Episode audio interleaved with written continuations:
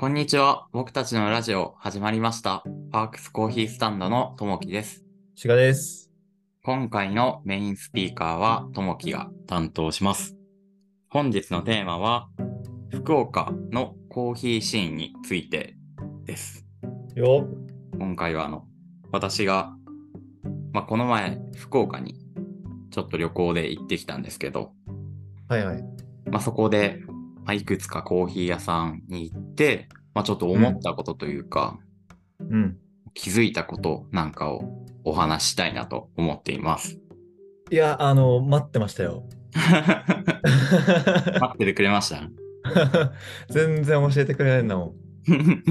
今日まで。せっかくなんでね、あの、うん。こういった機会で話せればと思って。ありがとうございます。はい、で早速なんですけど、はい。今回福岡で、あの、小倉と博多に行ってきたんですけど、ちょっと新潟だとあんまり馴染みがないかなと思うんですけど、行ったことあります？志賀くんは。博多はありますね。うんうん。ちょっとどんなところかっていうのも簡単にご説明すると、えっと、小倉は、まあ、北九州市の一部でして、まあ、北九州市がどれぐらいなのかっていうと、まあ、人口が、まあ、92万人です。うん。うんこ。れまあ、新潟市で、まあ、大体78万人なので、うん。まあ、新潟市より大きな都市の一部っていう感じですね。うん。で、まあ、博多の方が、えっ、と、福岡市の博多区でして、うん。で、福岡市はもう九州で一番大きいので、まあ、人口が163万とか、すごい。すごいよね。まあ、この九州地方、ワン、ツーの都市なんですけど、人口で言うと、まあ、ここでちょっとコーヒー屋さんに行ってきた話をしようと思うんですけど、まあ、最初にですね、僕はあの、北九州空港で降りて、うん。あの、小倉に行ったんですよ。で、何軒かコーヒー屋さん行ったんですけど、うん。まあ、そこで教えてもらったのが、うん。まあ、小倉は、あの、昔から、あの、深入りな文化ということで、へえ。結構深入りのお店が多いみたいでして、うん。まあ、深入りのお店は確かに多いんですけど、まあ、うん。新しいお店とかも、すごい、あの、出店が進んでるような街で、そこはすごい、あの、面白いなっていうところを感じたんですけど、うん。まあ、その中で、まあ、最初に寄ったカフェが、ミスターパーラーさんっていうところだったんですけど、ん。まあ、そこで、まあ、最初に寄ったところで、まあ、おすすめのコーヒー屋さんとか聞いたりするじゃないですか。うん。ですごい丁寧に教えてくれて、へえ。まあ、いくつか聞いたんですけど、その中で、まあ、教えてくれるだけじゃなくて、うん。あの、地域の大学生が、あの、小倉の、まあ、おすすめのお店なんかをまとめてるフリーペーパーをもらったんですけど、へえ、すごい。すごいよね。まあ、カフェとか、まあ、喫茶店とか、なんか週末を、まあ、うん小倉で過ごしませんかっていうようなテーマで作ってるフリーペーパーをいただいて、で、それなんかを読んでても、結構こう、老舗のお店と、まあ、新しいお店、うん。まあ、両方紹介されてて、まあ、すごいこう融合してる街だなって思いました。で、そのミスターパーラーさんで紹介してもらった、その、その日、グランドオープンのドーナツ屋さんにもちょっと行ってきて、その日、グランドオープン。そうそう、その日オープンするお店があるんだよっていう、うん。教えてもらって、まあそこでドーナツとかうんエスプレッソを楽しんできたんですけど、へえ。たまたま？たまたま、たまたまなんだよね。すごいよね、へえ。持ってるね。ありがたい。で、そこで、まあ、ドーナツをいただいて、まあ、どっか美味しいお店ありますかってまた聞いて、うん。で、また違うお店を教えてもらって行ってきたんですけど、やっぱりコーヒー屋さんは本当に優しいね。そうだね。もうおすすめのお店うん。聞いたら、1聞いたら5ぐらい返してくれるっていう。そこそこ返してくれるね。そうなんですよ。で、またこう観光できたんですけどっていうと、またよくしてくれるというか、あー、素敵だね。素敵だよね、本当うん。初めて行ったんだけど、とってもいい街でした。で、その次の日に、まあ、博多に行ったんですけど、博多は、まあ、あの、主役も行ったことあると思うんだけど、活気がやっぱりすごくて、うんうん。もうあの外国人の人とかも結構いっぱいいたんですけど、あそう。うんうん、すごいと。ええ僕行った時なんかあんまりそういう記憶ないですね。あ、そうなんだ。うん。え、いつぐらいに行ったの？2018年ぐらい、うーん、5年前ぐらいですかね、行ったの。結構前だね。結構前。だから、コーヒーもまだそんなに、なんて言うんだろう、分かってないっていうか、うんうん。ぐらいの時期に友達と行きましたね。おー、いいですね。知ってればコーヒー屋さんをね、行ったなとか思うよね。いやー、行ったね。今、あの、いっぱいあの、Google マップにあのピンが確かに。ありますんで、うんうん。もうこれ巡って大満足になれるね、もそうだね。次行くときだっていうう。うん。ストックがいっぱいあるもんね。あるね。で博多は、あの、お目当てのコーヒー屋さんがあったんですよ。へえ。二つあって、一個が、コーヒーマンさんっていうお店で、うん。うん。まあ、深入りのコーヒー、まあ、浅入りも置いてるんですけど、まあ、深入りでちょっと気になってたお店と、うん。であと、コーヒーカウンティーさんっていう、うん。浅入りで気になってたお店、まあ、この二つにちょっと行きたくて、博多は行ったんですけど、まずどっちのお店もバッチバチにうまくて、あの、まずあのコーヒーマンさんは、うん。僕あの、深入り飲みたいなって言ったはずなのに、うん。なんか芸者ブレンドうん。が700円で、うん。確か。え、安っ芸者飲もうって思って、うん。あの、朝入り飲んじゃったんですよ。なるほど。で、後から、なんか隣の人とかが結う構、ん。中入りとか深入り飲んでるなと思って、うん。あ、やばい、間違えたな。いや、もうもちろんめちゃめちゃ美味しかったんですけど、それもそうだね。やばい、間違えたかもしれないなって時に、あの、うん。店員さんが、うん。ちょっと試飲で、ちょっとあの、中入りぐらいのやつくれたんですよ。ええすごっ。ね、すごいよね。うん。たまにコーヒー屋さんあるじゃないですか、その、気遣いというか、ちょっと飲んでもらえますせんかみたいな。うん。それは、あの、うん友達がガン見しすぎてて気づいたとかじゃなくて？いや、それもあるかもしれないね。また一人で行ったんで、うん。相変わらずあの、うんガン見はしてたんですけど、ああ、ガン見してたのね。ガン見してて、うん。で、いただいた、その、中深ぐらいのうコーん。ヒーが、うん。すっごい美味しくて、へえで、説明に、コーヒーマンさんって、あの、コーヒーの説明が書いてあるんですけど、その後に、だしって書いてあったんですよ。だしだし。で、コーヒーでだしって表現するって何なんだろうなと思ってたんですけど、うん。飲んだらうん。マジでだしで、うんあの、僕豆も買って帰ってきたんですけど、だしを感じるんですよ。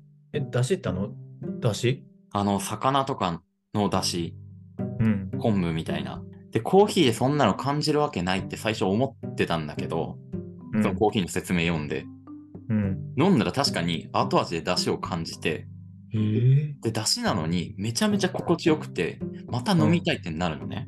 で、帰ってきて昨日も飲んでたんですけど、あの、確かに出汁をめちゃめちゃ感じる、この中毒性というか、コーヒーマンさん、やばいなと思って、感動でしたね。気になりますね。だしだし飲んでみないとわかんないね。あのー飲んでみないとわかんないんですよ。の飲んだらわかるっていう。飲んだらわかる。飲んだらわかる。へえで、一個感動ししたんですよ、コーヒーマンさん。はいはい。で、その足ですぐコーヒーカウンティーさんに行ったんですけど、はいはい。まあ、ここはちょっと朝入りのコーヒーを飲みたいなと思って行って、で、バリスタの方と話してどれがいいですかなんて聞いたら、今エチオピアのチェルベサが今日はすごいいいっていう話を教えて、へえうん。で僕たちチェルベサ飲んだことあるじゃないですか。あります。ありますよね。エチオピアの、まあ、チェルベサ、まあ、今回ウォッシュトだったんですけど、もうピーチティーみたいな味で、味そうだよね。やっぱエチオピアのウォッシュトやばいなっていう。いいなぁ。やばくて、しかも、うん。あの、豆も買って帰ろうかなっていうふうに思ってたら、あの、豆買うと、あの、コーヒー一杯、あの、無料になりますっていう、はいはいはい。やばいやばいと思って、やばいやばい。やばいよやばいよってなって、やばいやばいやばいよ。充電させてください。最高すぎて、で、まあ、あの、チェルベサを飲んで、まあ、コーヒー豆も買って帰ってきたんですけど、えー、いいっすね。もう、ふ福岡、やばいなって思いましたね。あと、まあ、博多で、レックコーヒーさんってところも行ってきたんですけど、そのお店は、福岡に6店舗、まあ、東京2店舗、台湾2店舗あるらしいんですけど、えー、まあ、スペシャリティコーヒーの専門店でして、で、そこもすごいあの、豆売りというか、豆も充実してて、うん。すごいお家でコーヒー楽しむ文化も根付いてるんだなっていうふうにちょっと感じました。まあ、どこのコーヒーもすごい美味しかったんですけど、うん。やっぱり旅行で飲むコーヒーうまいなって思いました。コーヒー屋さん以外とかはなんか行ったんですか？い飲食店とか。コーヒー屋さん以外は小倉でうん。焼きうどん食べましたね。えー、いいな発祥の地らしくて。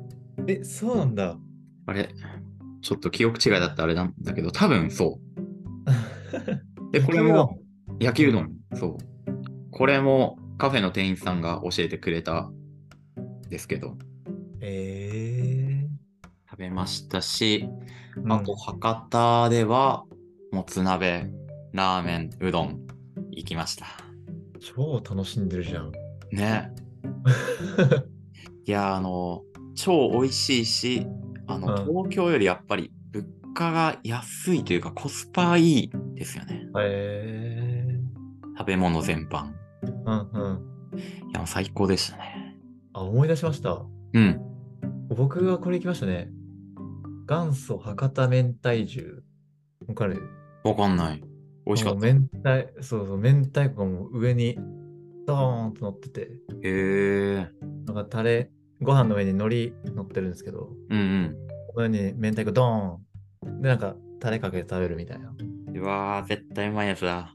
絶対にうまかったですね、これは。いやすごい並んだ気がする。ー。あ、そうなんだ。うん。人気店。人気店だと思う。当時調べてうん、気がします。うん。わ、いいですね。お腹減ってきちゃうな。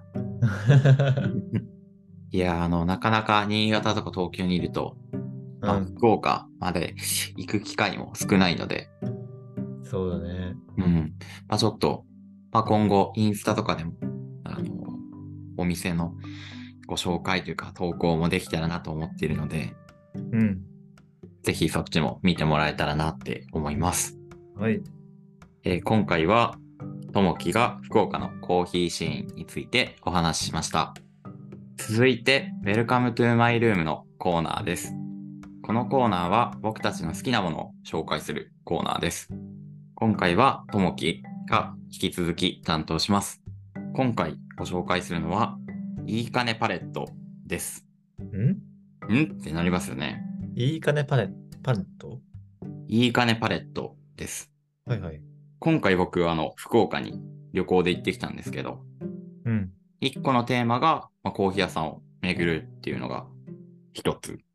うん。で、もう一個行きたかった場所なんですけど、で、それがいいかねパレットっていう場所でして、で、いいかねパレットとは何かっていうと、何でもできる世界を作るをコンセプトにしている、まあ、廃校になった、まあ、小学校の旧校舎を活用した、まあ、コミュニティスペースのようなところなんですけど、まあここになんで行きたいと思ったかというと、うん。あの古典ラジオを、うんまあ、収録されてる、まあ、されてうんた場所なんですけど、へえ。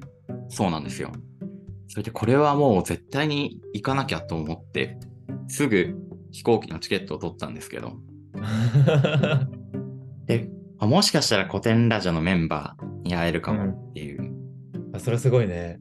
すごいよね。あの、古典ラジオっていうのは、あの、ポッドキャストの名前なんですけど、僕とか、うんまあ、シラ君も聞いてるポッドキャストでして、まあ、歴史のことをこう面白く紹介してくれるようなポッドキャストなんですけど、まあ、それを、それつながりで、まあ、ちょっと行きたいなと思いまして、であとコミュニティ活動をまあやる上で、まあ、うんちょっと参考にしたいというか、勉強したいなっていう思いもあって行ってきたんですけど、おーもう本当にうん何でもできる場所だったんですよ、ここが。これ、何でもできる。例えば、うん。あのシェアライブラリーということで、あのうん。セミナーとかができるスペースだったりとか、うーん。であと体育館、うん。あとキャンプもできるんですよ。えー、すごい。で、音楽とかのレコーディングルームもあるんですよ。え？であとドミトリーもあって、宿泊もできる。何でもできるね。本当に何でもできる。食堂もある。えー、そうなの？そう。えで、長期滞在もできる。ー。えー。音楽イベントもたまに開催されてたりするんですけど。う本当に何でもできる場所を実現しているようなところで、これはぜひ行ってみたいなと思って行ってきたんですけど、いや、本当に何でもできる場所で、で僕は着いて、そのいい金パレットにあるうん。食堂に行ってきたんですけど、で、お昼は、あの、食堂でチキン南蛮なんかを出してたりするんですけど、えー、いいっすね。いいよね。うん。で夕方以降は、うん。コーヒー屋さんもやってるんですよ。えまあ、コーヒー屋さんが併設して入ってるような形なんですけど、ー。うん。まあ、そこを、まあ、タスコーヒーさんって言うんですけど、でそこのお兄さんがすごく、あの、丁寧にですね、あの、ネルドリップでえコーヒーを入れてくれてね、珍しいよね。ー。うん。で、しかも焙煎機もそこにあるのよ。えー。すごい大きいのが。いいかねパレットやばいなって思いまして。やばいね、確かに。そんそんな空間ですごい美味しいコーヒーをいただきながら、まあコーヒーの話なんかもバリスタのお兄さんとしたり、うん。まあ古典ラジオメンバーの方どんな人なんですか？みたいな話も聞いたりうん。して、彼これ多分1時間半、2時間ぐらいあのお話ししてたんですけど、いたね。結構いたね。ちょっと邪魔になってたら申し訳ないんだけど、結構いて、うんまあそろそろ、まあその日宿泊しようと思ってたんで、部屋に戻ろうかなと思って帰ってる時に、うん。シェアライブラリーで、あの何人か人がいまして、で、机を囲んでるんですよ、その人たちが。えーうん。で、その中央に、あの、ボードゲームのカタンがあったんですよ。えで僕、今年からカタンやり始めたんですけど、おおもろすぎてカタン中毒になってるぐらいおもろいなと思ってるんですけど、これは絶対カタンしたいなと思って、ー。もう、もうられなかった。もうカタン見て人がいて、うんしかもあの3人だったの、そこにいたのが。花壇は？4人なんですよ。カタンは4人。ということは？ということは、もうすぐドア開けて、うん。こんにちはって言って、うん。これもしかして、カタンうん今からやります？って聞いたら、うん。今からカタンすると。おお、まさに？そう。で、3人だから最高だなと思ったんだけど、うん。いや、実はもう一人後から来るんだっていう話で、おっと？うん。うわあちょっと、それ、それだったら申し訳ないなっていう話をしたんですけど、うん。まあ、紆余曲折あり、うん、結局僕もカタンに混ぜてもらうことになって、おお、すごいね。ね、初めましての人といい金パレットでうん。大好きなカタンをすることができたんですよ。もう最高でうね、ん。まあ、あの、その日、宿泊が、まあ、3人、僕入れて3人だったんですけど、うん。まあ、もう2人が、あの、親子の方で、うん。お父さんと中学生の息子さん。うん。で、その2人と、であと長期滞在されてる方と加担する予定だったらしいんですけど、うん。まあ、僕も混ぜてもらって、まあ、加担したり、まあ、ドミニオンしたり、へえ。